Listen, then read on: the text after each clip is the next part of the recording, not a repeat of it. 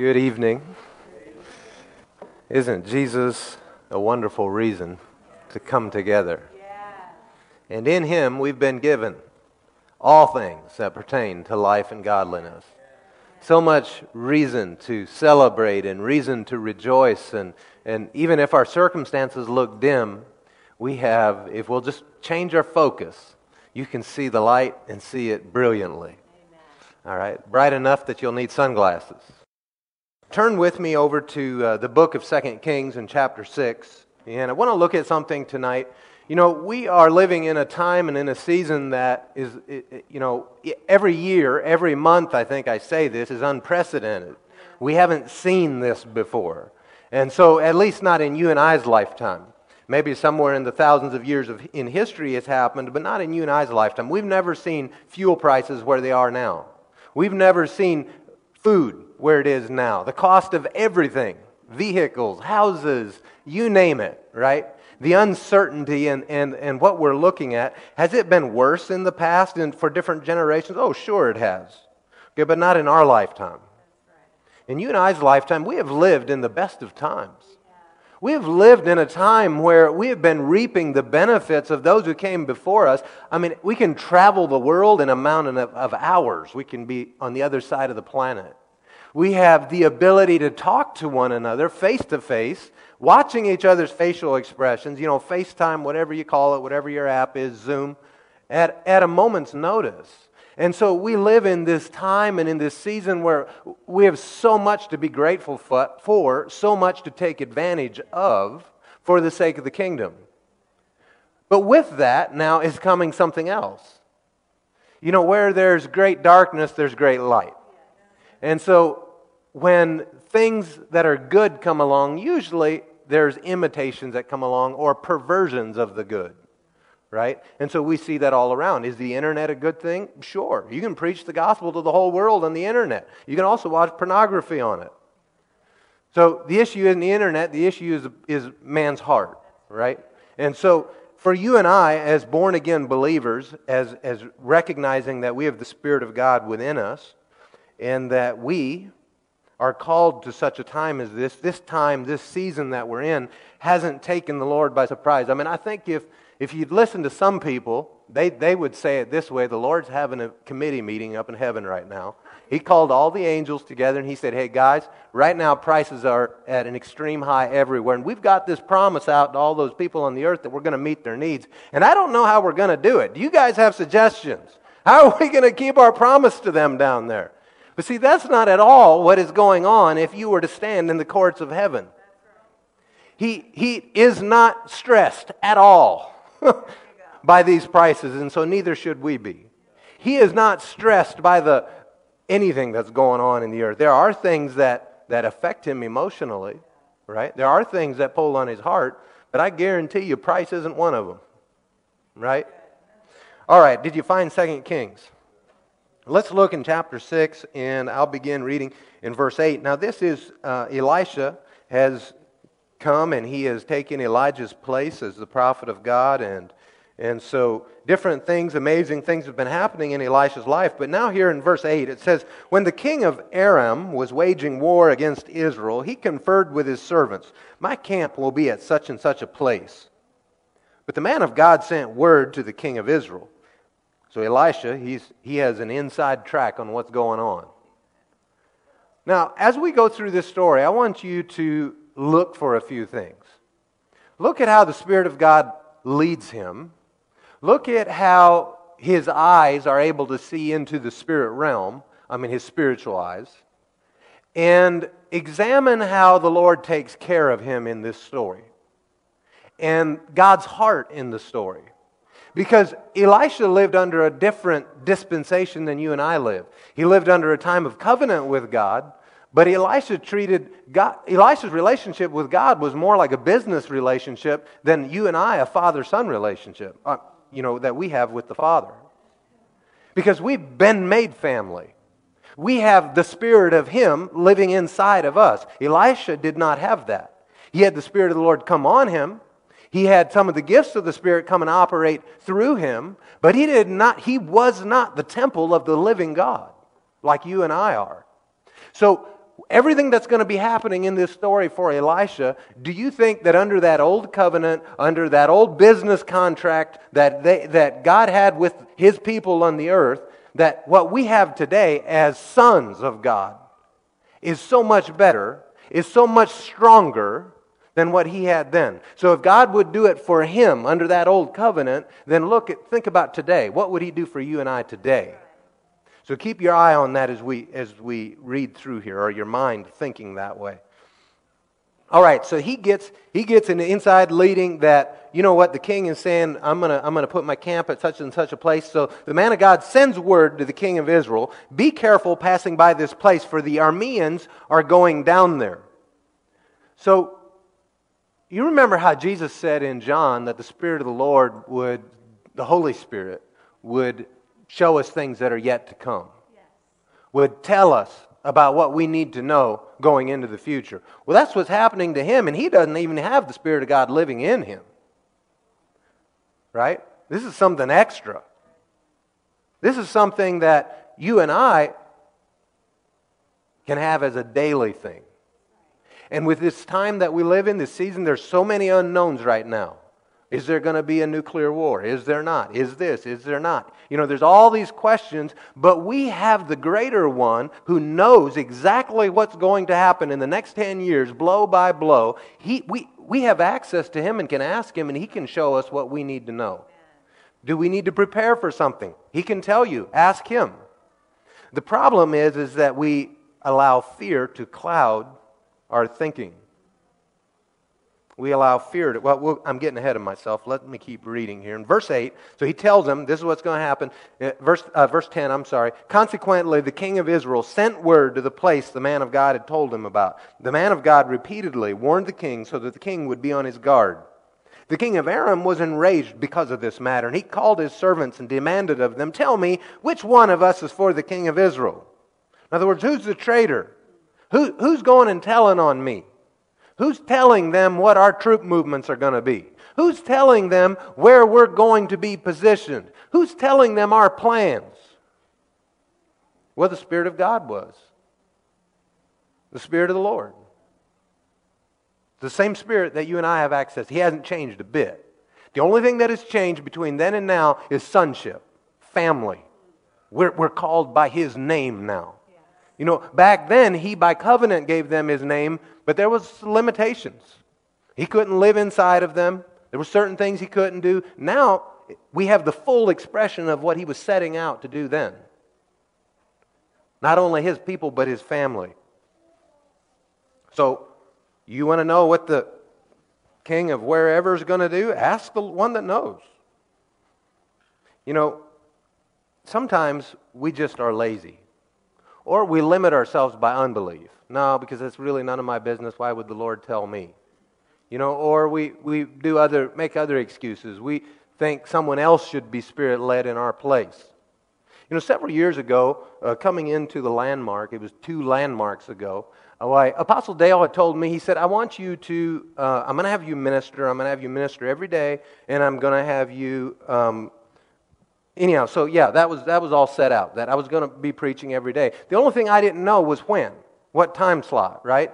And that was the year that I had made brisket for everyone, if you remember that. And so I was having some stress trying to determine um, when do I need to be, because I need to be in at the beginning of every session in case he calls on me to minister.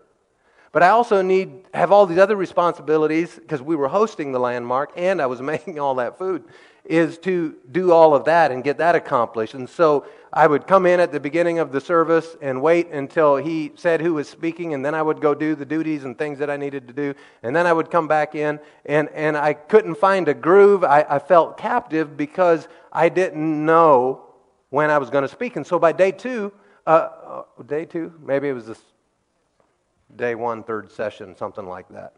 I'm feeling frustrated on the inside at Apostle Dale, our own great Apostle Dale. I'm feeling frustrated, right? Thinking, why can't he just be kind enough to tell me? Why, why does he have to withhold? I mean, maybe he doesn't know either, but I mean, he's leading this thing. Come on, go be spirit led and figure out when I'm going to speak so that I can do what I need to do. That's what I'm thinking. And the Lord says to me as, as we were in worship, And um, the Lord says to me, Well, why don't you just ask me? Ah, yeah, yeah, Lord, why don't I just ask you? And so, uh, so I said, All right, Lord, wh- when am I going to speak? He said, You're not. Yeah, okay, so you know, now you go back and you recheck. Am I hearing correctly? I'm pretty sure that was the Lord. Yep, yep, you check. Yeah, that's the Lord. I'm not going to. And you know what? Immediately I had peace. Because instead of putting the responsibility on someone else to hear from the Lord, you have access to the Lord. You hear from Him. Now, you can't hear from Him for something that, uh, for example, the Lord isn't going to tell Josh what Jill needs to be doing in her life right, on a daily basis. Maybe there's a word of the Lord here in, in this kind of meeting, but I'm saying he's not going to give Josh special instructions. If Josh says, What should Jill do tomorrow? Lord's probably going to tell him, Mind your own business. Right? So, so you have to recognize there are things that are within the realm that are my business and things that are not. Well, in this particular case, when the Lord said you're not, I was immediately able to relax. So I said, okay, fine. I'm going to go focus on what I need to focus on until that's handled, and then I can just sit in the service and, and, and enjoy the rest of them. Well, don't you know, as we went forward, um, because that's how the Spirit was leading every day, I never did minister. And the Lord was exactly right. Even though we'd made plans, even though Apostle Dale had made plans, but yet, when the time came, the Lord didn't lead that way. We're going to do it this way this time. And so we went through the whole week, and I could have been completely frustrated at the end of the week and missed out on some of the things that the Lord would have wanted to get to me because I got this fear of the unknown, this frustration, all blocking what God's wanting to get to me. You understand what I'm saying? But because I said, you know what? The Lord loves me, and He'd tell me to. Well, actually, the Lord said that to me. And I agreed with Him and said, okay, Lord. Then I was able to go on in peace and able to operate effectively for that week. Well, looking back here at our text, um, Elisha, you know, he doesn't have the relationship with God that I have, or that Castor has, or Levi, or, or Jen, or Adrian, right? He doesn't have that relationship. It was a different kind of relationship. So, would the Lord withhold from you? No. No, we just withhold from ourselves, sometimes because we're stupid. All right, telling on myself. Where were we? In verse, uh, let's start in verse 12 again. One of his servants said, or I guess verse 11 is where we'd left off, so I'll read 11 again to catch us up to where we were. The king of Aram was enraged because of this matter, and he called his servants and demanded of them, Tell me which one of us is for the king of Israel. And one of his servants said, No one, my lord the king. Elisha, the prophet in Israel, tells the king of Israel even the words you speak in your bedroom. So the king said, Go and see where he is so I can send men to capture him. Well, if you got a problem, this guy here, he's a king. What do kings do? They solve problems or create problems, depending on if they're a good or a bad king. But, but he decided he's going to solve this problem and just get the guy who's telling on him. There, we'll cut it off. Cut the phone line off. Lord can tell him all he wants, but if he can't go and tell him in person, what good does it do? We'll just capture him. So, he, when, he told, when he was told Elisha is in Dothan, verse 14, he sent horses and chariots and a massive army there. They went by night and surrounded the city. When the servant of the man of God got up early and went out, he discovered an army with horses and chariots surrounding the city. So he asked Elisha, Oh, my master, what are we to do? This, this. Now, does Elisha have some sort of military training? Not that we know of, right? He doesn't have defeating massive army training or experience under his belt. His servant is not a warrior either. I mean, maybe he has some experience, but they're two people against a massive army. This problem that has suddenly confronted them wasn't a problem of their choosing, but it's still a problem that they had to address. The problem that they're suddenly looking out over the wall at isn't going to go away if we ignore it. Oh, my master, what are we to do? Now, do you think it would have been possible for the Lord to have told them the night before that there's a problem coming? and for them to get out of town before the problem arrives? Sure. Sure. And that's how we'd like it to be. We just want to miss all the problems, right? We want to evade them all. But if you read Psalms 91, and if you read Psalms 23, and if you listen to the words of Jesus, he said you're going to have problems. And in Psalms 91 is all about being protected in the middle of the problem. Psalms 23 is about going through the valley of the shadow of death, and I will fear no evil. Notice it doesn't say pitch a tent down there, though. You're going through it. So if you're in the problem, don't camp. All right, what are we going to do? What are we going to do? This problem's here. You know, sometimes certain problems need dealt with, and the best answer to, to those problems are you, with the Spirit of the Lord in you. You know, thanks be to God. He always gives us the victory. Thanks be to God. He gives us the victory through Jesus Christ. So, what are we going to do, Master? Verse 16. Elisha said, Don't be afraid, for those who are with us outnumber those who are with them. Then Elisha prayed, Lord, please open his eyes and let him see. So the Lord opened the servant's eyes, and he saw that the mountain was covered with horses and chariots of fire all around Elisha. Now, I have a question. Before this servant was aware that they were there, were they there? Yeah. Nothing changed except in his awareness. The protection was already in place. He just saw it now. And when you see it, you begin to act differently, right? When you see, oh, he's got it, he's protecting me. Now you're not going to panic.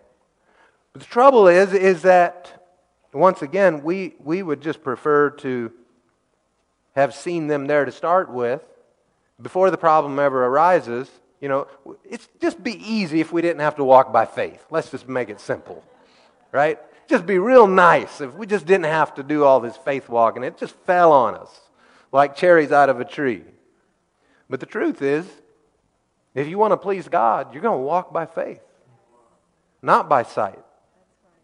And the results that are going to come through your walk of faith in the earth and you, you pushing back the darkness.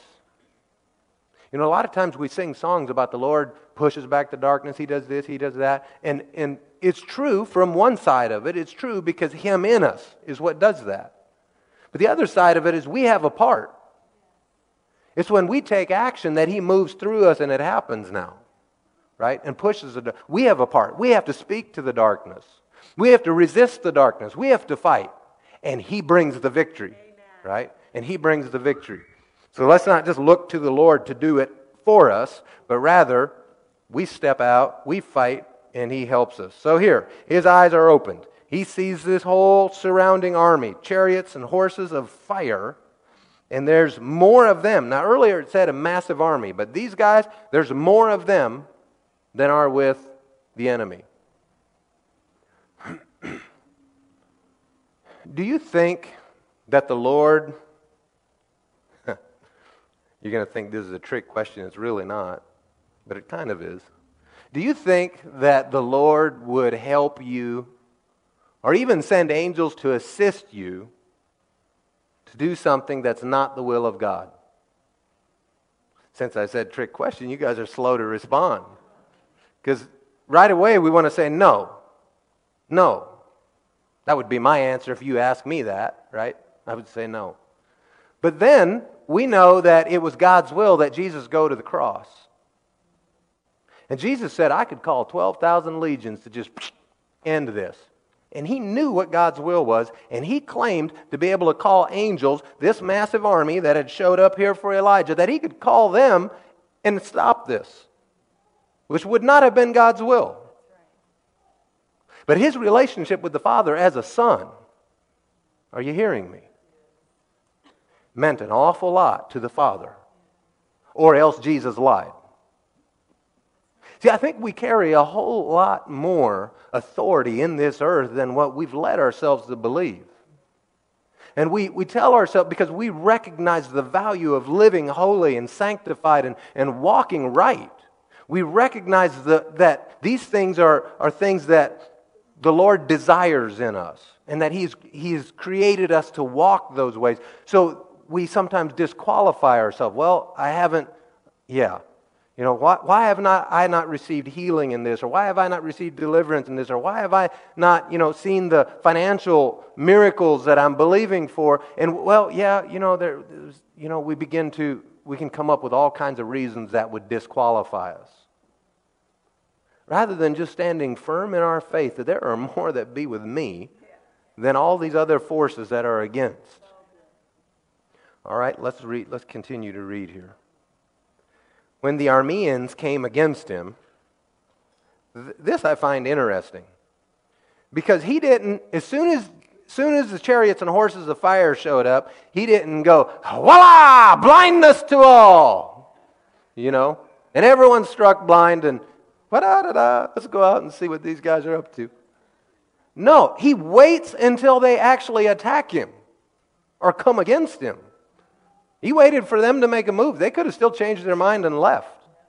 But he waited until they made a move, and then he said he prays. He says, "Lord, please strike this nation with blindness or a blinding light." So he struck them with blindness according to Elisha's word.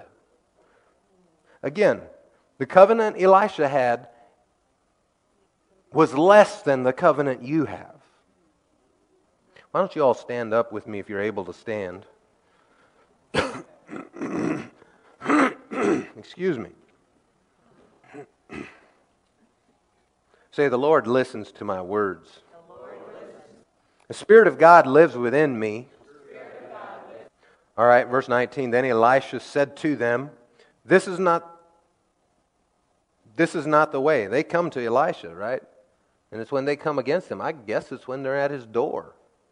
He goes, No, no, this is the wrong direction here. Let me take you to the place. Elisha has a sense of humor. Let's see where he's going to take him. Follow me. I'll take you to the man you're looking for. And he led them to Samaria, to a completely different city. Leads a whole blind army. Think about that. This is not a small feat. Leads an entire blind army completely to a different city. And when they entered Samaria, Elisha said, Lord, Open these men's eyes and let them see. So the Lord opened their eyes, and they saw that they were in the middle of Samaria. All right, you may sit down. Some of you just needed to wake up.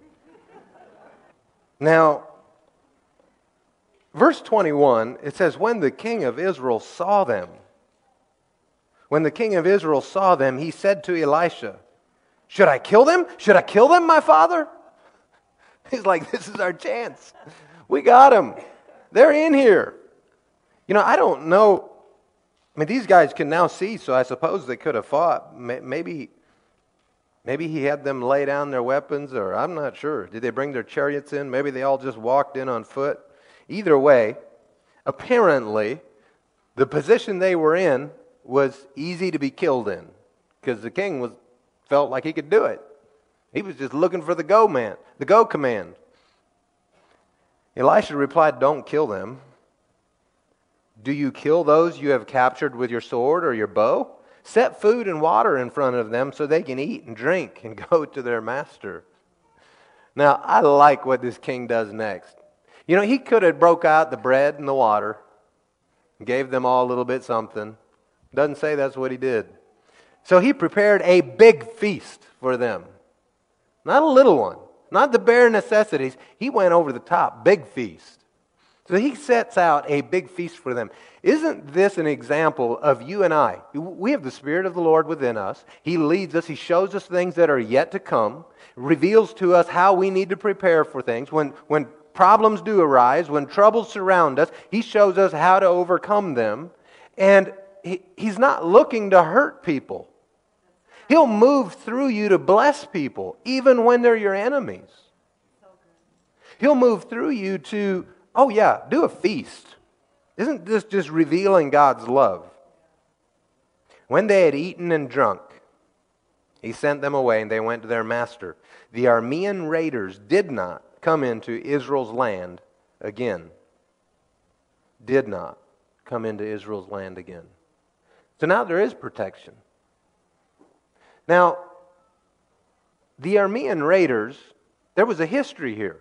They had been coming in and raiding and doing things, and Elisha is hearing from the Lord where they're coming next.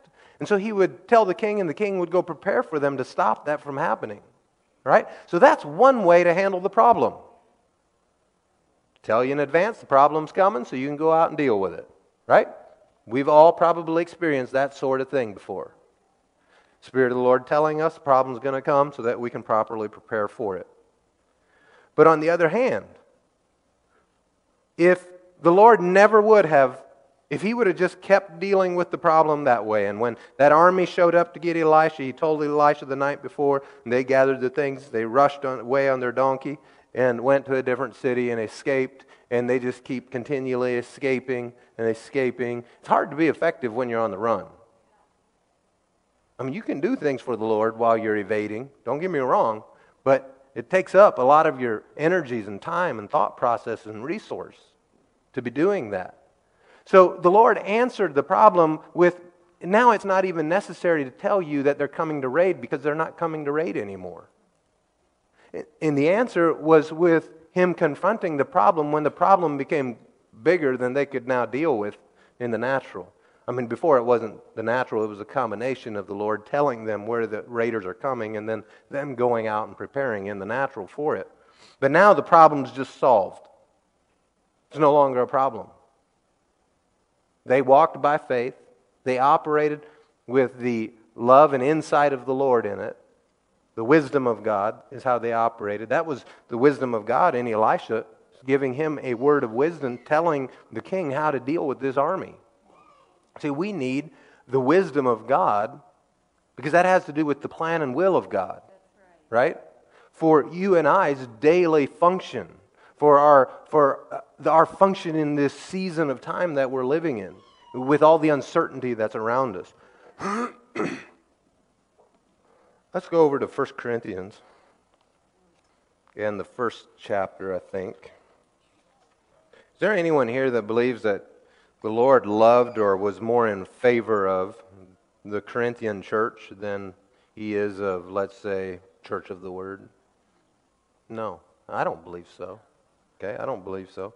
I mean, the Lord does have favorites, but the good news is, is He has many favorites, right? Not just one.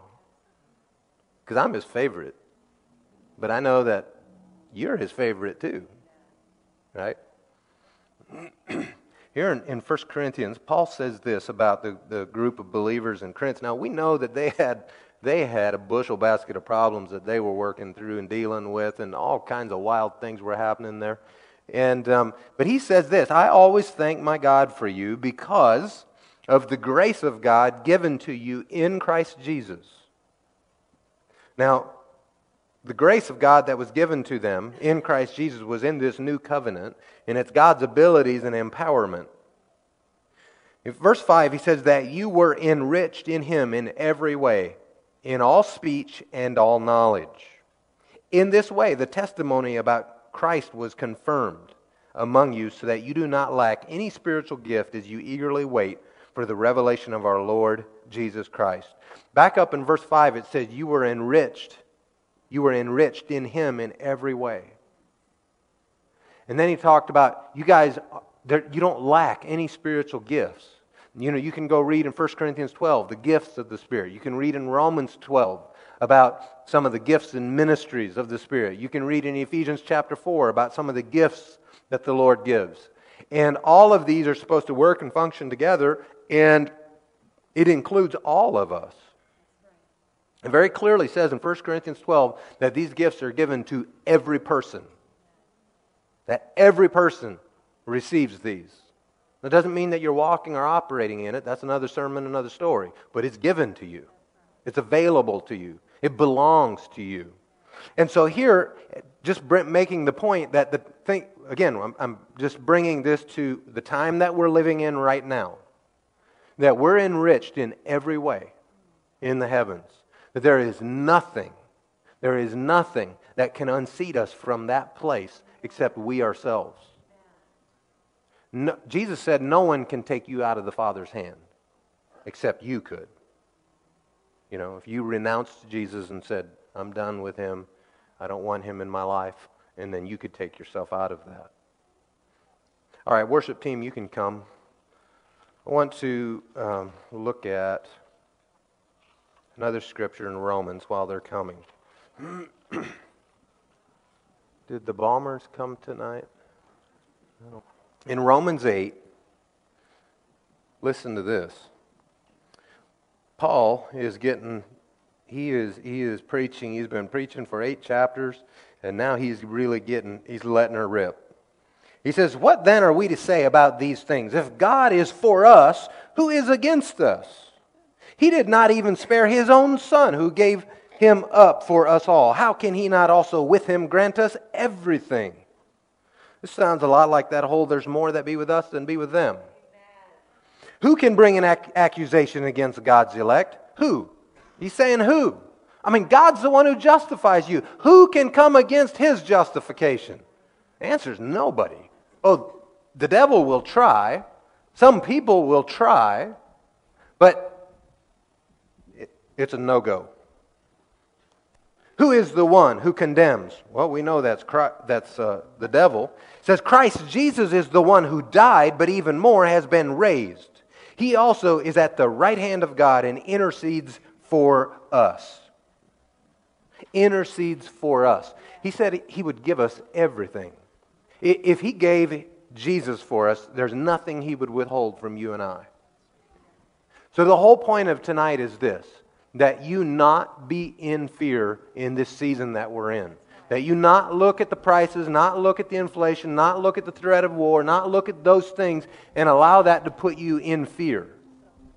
Because if you're in fear, that's going to block for you how you would operate if that fear was absent. And if you just had the confidence and love of God on the inside of you. Because when you become aware of the, con- of, of the love of God for you, it gives you a confidence that, you know what, we've got this. No matter if the wolf shows up at the door with a pitchfork in his hand, we've got it. We'll strike him with blindness if we have to. Right? But the answer is available for me, for you. So resist that fear, resist the temptation to, to look at the wind and the waves, but rather look at the one who said, I'll meet all your needs. All your needs according to His riches. And they're not having a committee meeting trying to figure out how to come up with more riches. Because there's more than enough. More than enough for all of us. All right, let's pray. Father, I thank you that you are more than enough for us and for our salvation and everything that's included in it. Father, thank you that you made us family with you and that you created us as temples for your Holy Spirit, for your presence. And Father, we make ourselves available to you that all the problems around us and that are in our culture and, and are coming down the road, Father, that the answer lies within us and through us, Father. That we would be culture changers for you, Lord. That we, that we would step forward in boldness. Father, I'm asking you to give us that boldness, a greater boldness, a greater awareness of your presence, a greater awareness of your love for us, that we can walk confidently, unafraid in the name of Jesus. Fear, I bind you. I do not permit you on our minds or in our persons. You have no rights in this house on, on, these people. So you just take yourself and be gone. And Father, I thank you for your spirit of peace. And I give peace to this household, peace to every person, peace to every individual, peace to every person listening by the internet. Peace be on you and in you by the Spirit of the Lord in Jesus' name. Thank you, Father. Thank you for your peace. Thank you for your peace. He is the Prince of Peace. Peace. The Prince of Peace. Hallelujah. Are you at peace? Some of you are so peaceful, I almost heard a snore. Where'd Levi go? He fell out, went to sleep. Oh, he's back here. Before we go into um, the songs and worshiping the Lord in song, I want to um, talk a little bit about a transition that's taking place in our children's ministry. as you know, we will, and I'll bring them up, and we're going to honor them when they when they're here at the service. But Daryl and Reba have led our children's ministry for about five years, nine months now, and they have done a very good job. I have been very pleased with with what they've done. It's been a um, completely no, con- no concern, unnecessary concern on me while they have been at the helm of our children's ministry because they just did it well. And, and I've been very, very grateful for them in our body. And we'll, we'll bless them when they come next time. But they requested that they could step down. They're going to stay in children's ministry, just not lead it. And so we prayed and we asked the Lord what He would have us do. And I felt like, I'm pretty sure I know who it is, but I'm pretty certain that she's not going to agree to it. But what do you do? When the Lord puts it in your heart, you ask, right? And so, Kelly, if you would come up here and we're going to pray over you. Kelly Burrows has agreed to, to lead our children's ministry going into the next season. Honey, why don't you come? And um, we're just looking forward, right, to what the Lord is going to do and continue to do. You know, the things that we've been, been our children's ministry is not some sort of, um, how would I say, entertainment, all right? Our children's ministry is much more than that. Because our children's ministry is supposed to be real. On a child's level, but just as real as what's happening up here. Right? People touched by the Lord, people healed, people set free, people receiving Jesus as Lord. And then as we they grow and they mature, there's certain different levels of understanding, right? So what what our children's ministry leader has been walking out, and Kelly will continue to walk out, is understanding that what's happening with our children is just as important as what's happening here, if not more. They are the church of tomorrow, right? And so, unfortunately, not every home is perfect. Not every home is a place where, where children are taught about how to walk with the Lord, right? And so sometimes children will come in that the only place they're hearing that is at the church. And so we don't want to treat not even one time with our children as though it's insignificant because it is very significant. And we, we thank the Lord for all the godly homes and families that we have here that do a good job of, of teaching because it's first the family's responsibility, right? To raise your children in the admonition of the Lord. All right, we have some flowers here for you, but we are going to uh, pray over you. So, Father, I thank you for Kelly. I thank you, Lord, for your anointing that you have given to her. And I just ask you, Lord, to anoint her in even greater measure to lead these, this children's ministry at Church of the Word, Father, with an understanding, with vision of how and where. Lord, I thank you that you have brought her and, and Kevin alongside of, of Jen and I to walk in this house and alongside everyone else in this house. And Father, just bless them bless Kevin for the, his part in, in his sacrifice and, the things that he needs to do to make so that Kelly can walk in this role. We thank you for that. And Father, bless the both of them, bind them together, cause their time invested here to be multiplied back to them. In Jesus' name and amen. You may be seated. All right, stand with me and let's worship him.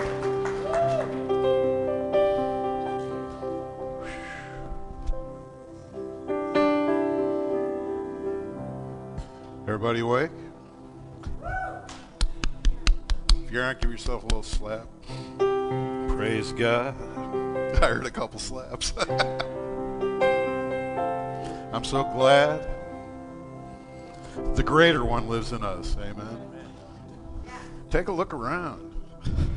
There's more more for us than there is for them. Amen. Praise God. Hallelujah. Go ahead, Steve.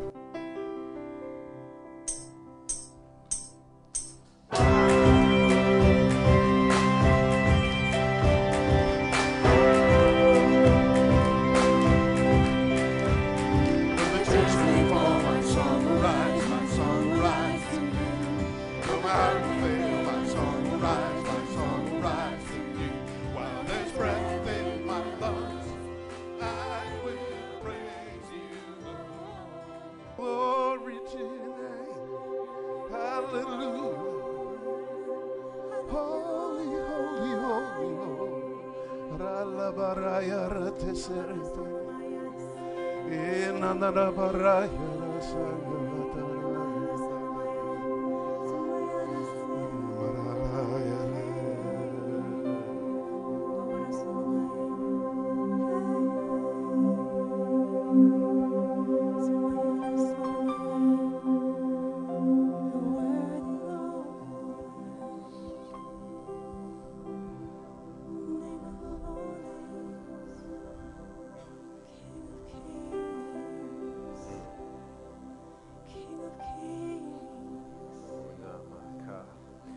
Thank you, Lord, for your mercy.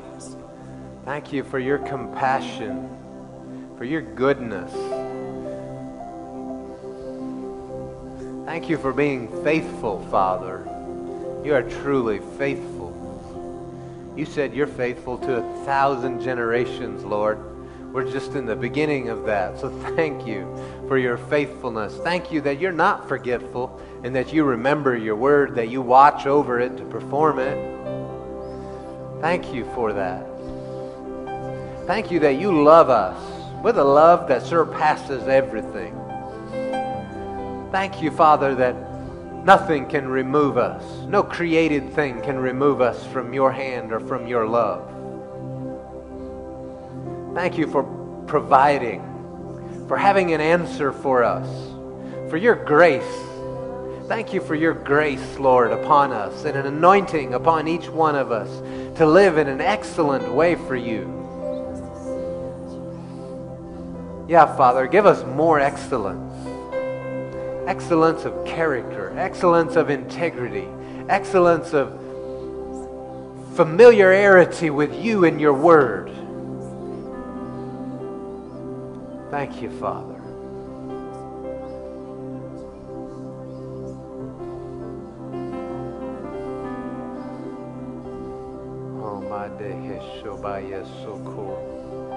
Thank you, Lord.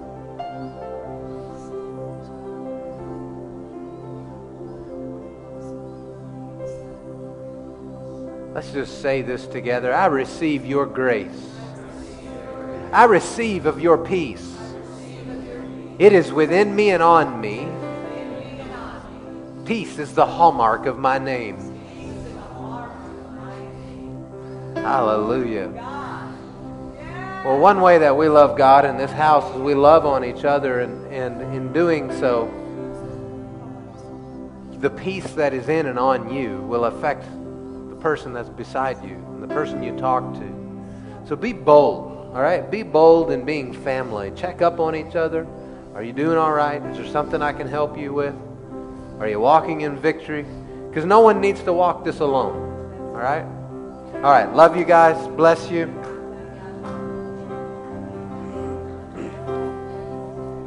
You are good, good. Oh, you are good,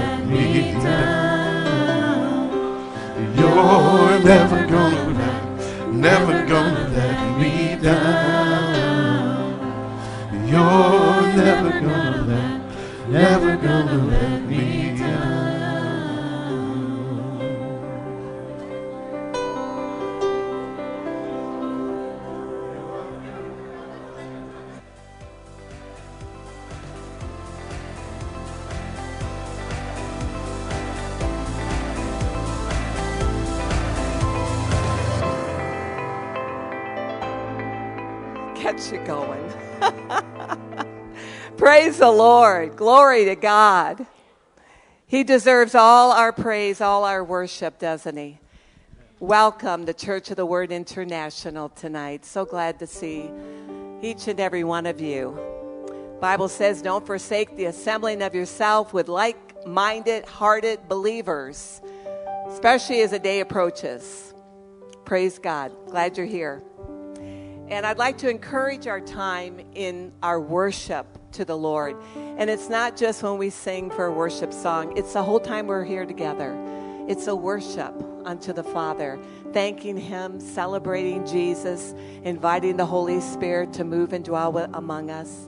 But in John 4, it says, Jesus is saying, The hour is coming and now is. That means right now when true worshipers will worship the Father in spirit and in truth. For the Father is seeking such to worship him. God is spirit, and those who worship him must worship him in spirit and in truth. Well, it would behoove us to understand what that means, wouldn't it? And the book of Psalms is so full, and David is such a beautiful example of how to worship the Father. He did it in the good times and in the bad times. And in verse uh, Psalm 95, it starts with, Oh, let us sing and shout to the Lord. Let us shout joyfully to the rock of our salvation. Let us come before his presence. See, that's entering in purposely, intentionally, creating an atmosphere of praise around and about you so that the Father will inhabit those praises. Let us shout joyfully to him with psalms, for the Lord is a great God. I want to say a great, great God and a great king above all the gods. Oh, come, let us worship and bow down. Let us kneel before the Lord our Maker, for he is our God. He's so worthy of our worship, isn't he? And we are his people. Aren't you glad that you belong to him? and we are his people of his pasture and the sheep of his hand. And on and on through all the Psalms, it is just David coming in a posture and a position of worship, giving honor to the Father and celebrating his presence. Let's stand up together tonight and let's do that very thing. Let's let's just take any thought that would come against you to intentionally place yourself in a position of worship before the Father. And let's just give Him our whole heart, our whole soul, our whole mind, our whole body, everything tonight. And let's celebrate His presence with us.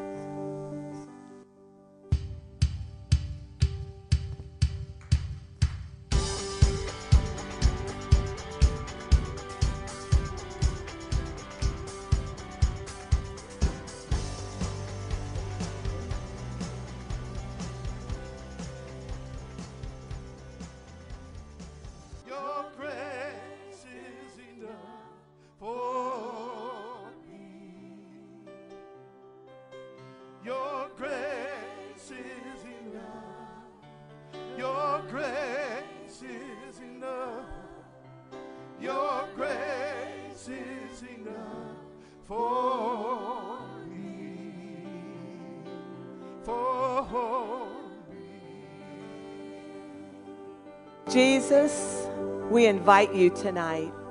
We celebrate your presence with us. You are the head of the church. We are the sheep of your pasture. So we ask you tonight to move, to speak, to touch, do exactly what you will. We're supple in your hands. Our hearts are open to the move of God tonight, personally and corporately. We invite you. We celebrate you. We honor you. Father, thank you for your son, Jesus. Jesus, thank you for the Holy Spirit.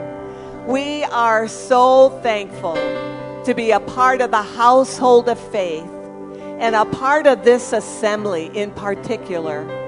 We're grateful for the good, good word of God. We're grateful for the Spirit of God and the move of God, the freedom of the moving of the Spirit in this place. Father, we're so thankful for the love of God in each one of our hearts as we prefer and love one another and honor one another, Father. And one way we honor you is by honoring one another. So, Father, continue to grow us up in the things and the nature and the character of our Father through the Word and the moving of the Spirit in our hearts. Let our ears be open tonight to what the Spirit is saying. Let our heart be supple soil to receive what the Spirit of God is saying. And Father, we position ourselves to receive tonight. We position ourselves to worship you tonight. We position ourselves in a place of thankfulness and gratitude for who you are and how good you've been our whole lives. You never change. Our future is bright. We bless you. We honor you. We love you. We celebrate you tonight. We celebrate each other because you are in each one of us. And we've come together in the unity of the faith tonight to celebrate your love, to celebrate who you are. We thank you and give you all the praise and glory for who you are and what you're going to do. In the mighty name of Jesus. Well, one way we love God is by loving one another. So turn to your neighbor and tell him, I love you. Glad you're here. Let's believe God. Preschool is in the service tonight. So, all you preschoolers, stay with your mom and dad. Everyone else is released. Your grace is enough. Your grace well, good evening, everyone. It's good to be back and see you all. You know, we miss you when we're gone. We sure do. It's always good to come back. Well, I'm glad to be missed. Well, we're going to welcome any first time guests that are with us tonight. If you're here for the very first time, just raise your hand so we can clap and rejoice that you're here. Anyone here for the first time? All right. We're all family tonight. So, we're going to prepare to return the tithe to the Lord. So, if you need a cash envelope for your giving, you can raise your hands and one of our lovely ushers will bring one to you. Or handsome. You can, I said lovely, but that, you know. It's good to have fun. All right, well, we are going to exhort you a little bit tonight in your finances. We like to do that every week because you know your finances represents your life. I mean, much of your life, your time, you know what you do with it. Your money takes on the character of the one that has it in its hand. So, how many know that God's way is the way out of every problem? You believe that? Well, whether you believe it or not, it's the truth, right? His ways are right. His precepts are right. You know, what He has said we should do and how He has said we should do it, that's the road to success every time. Well, are we on that? Are we doing it His way? Well, if you are, then you're on the right path the path that leads to good things, path that leads to peace in every area. As I was asking the Lord what He wanted me to bring out tonight in this portion, um, this phrase just came, came up on the inside that giving is the way out of lack. Giving is the way out of lack. Now, I know that's not a new thought to many of us here. You know, it's not about new, it's about what does the Lord want for tonight. So never think that, oh, I've heard that before. Well, that's just, it's not real enough then to you. But that's what the Lord brought up on the inside is giving is the way out of lack. So turn to Luke chapter 6, and I'm going to read just verse 38. I'm going to read a couple scriptures. Why?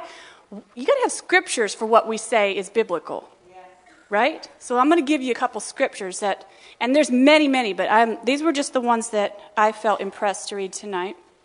It says, Give, and it will be given to you. A good measure, pressed down, shaken together, running over, will be poured into your lap, only if that's how you gave. Why do I say that? It says, For with the measure you use, it will be measured to you. So if you gave it out that way, then it will be given into your lap. Now, some translations say, uh, Men will give into you. It will be given to you by men, in other words. So this is, this is a promise that you can count on. This, is, this will work every time. Now, this is contrary, what we just read is contrary to what a lot of people believe. They would say, you know, if you don't have much, because what I just read was an answer. An answer to if you need, here's how. You need some, you don't have, an, you need to be given to, give, and it shall be given to you. But a lot of people think this if you don't have much, hold on to it, because you don't have much. So don't give it away because you're going to need it. Right? That's contrary to this. We should believe this. That's what the word says. The word says, Give and it shall be given to you. And that really, and you might say, well, okay, but that was not the, the context, really. If you'd read that whole chapter, you'd notice that the context here was in the area of how you treat people. Okay, so this, but this principle covers every area. Why do I say that? Because in Galatians it says, whatever a man sows, that he shall also reap. So we know that give, as you give, you shall reap, and uh, give and it shall be given. That also applies to finances. But think broader. Think broader as I'm speaking tonight. It covers every area, this principle. So go now to 2 Corinthians 9 and verse 6. It says, Remember this Whoever sows sparingly will also reap sparingly, and whoever sows generously will also reap generously. Now we're answering or giving scripture for the phrase that giving is the way out of lack. So that's what we're looking for here. Well, suppose here, now this said, if you sow sparingly, you're going to reap sparingly, generously, you're going to reap generously. Well, suppose you have a lot of financial lack. And since your need is so big and what you have is so small, you, know, you better just hold on to it. Or, or just so just a little bit because you have so much need. Is that what that this is saying opposite of that, right? This is saying if you have need, you need to sow generously so you reap generously. Isn't that what it's saying?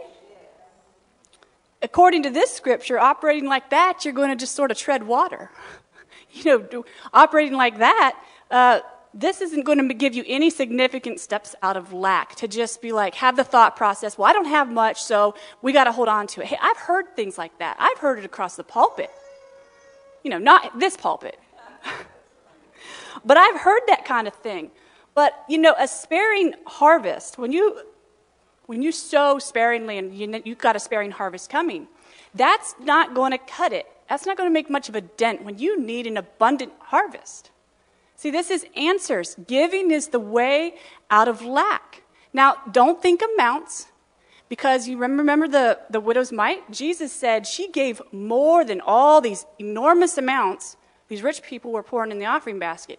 Her little two pennies, or half a penny, or I don't know, some minute number, was more than so don't think, oh, well, I can't give generously because I can't write, you know, multiple zeros behind my figure.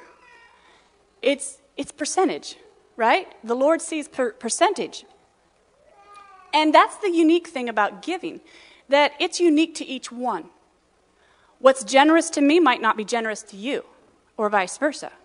And the Lord knows that. That's not, it's no number attached to it. And of course, we know this one. How about Malachi? This is a way out of giving. What does it say in Malachi 3:10? I know we all know this scripture that we bring in the full tithe so that there may be food in his house. And test me in this, the Lord says, see if I won't open the windows of heaven and pour out blessing. I love the ESV says until there's no more need. So what does that tell you? If you have need, what should you be doing? You should be operating in the tithe principle because he promised and he's good for it. He promised to open the windows of heaven and pour out blessing till there's no more need. Again, giving is the way out of lack. Can we see that? Giving in faith, that is. Giving in faith. You know, I had to think of this when I was reading over some of these scriptures. Giving in faith always works, but giving in fear or giving out of a manipulative motive, controlling motive, not so much. I, and I've actually witnessed this, or you know, you could, maybe I'll say it this way you could give, you could empty all of your bank account out of fear, out of, you know, manipulation. We're trying to get something. We're trying to, and Lord can't bless that.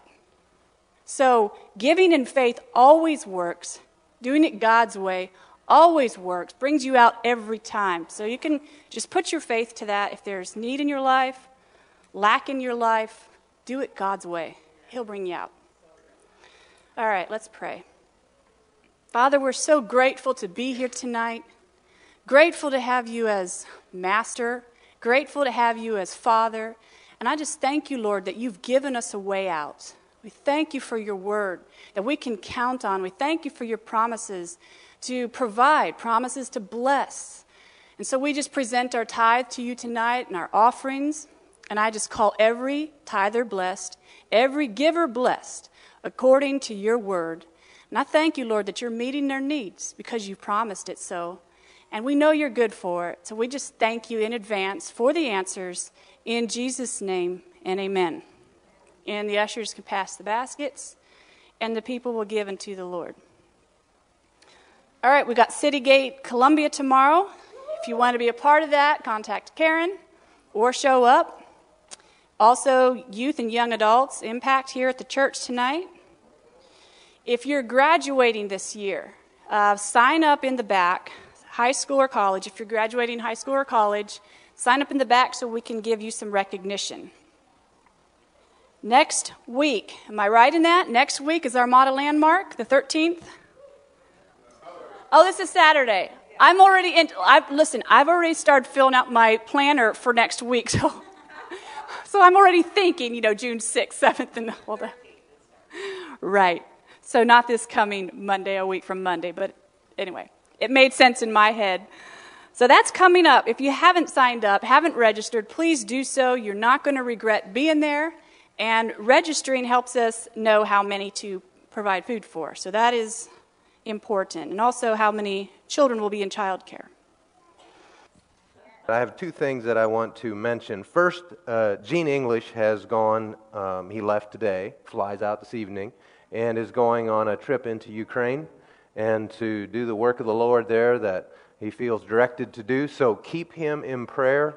And if you would like to be a part of uh, the financial solutions for him, you can, uh, you can do that in the offering basket. And then uh, one more thing to be aware of and you can on Tuesday reach out to these two these two men of God. But John and Josh are having birthdays on Tuesday, right?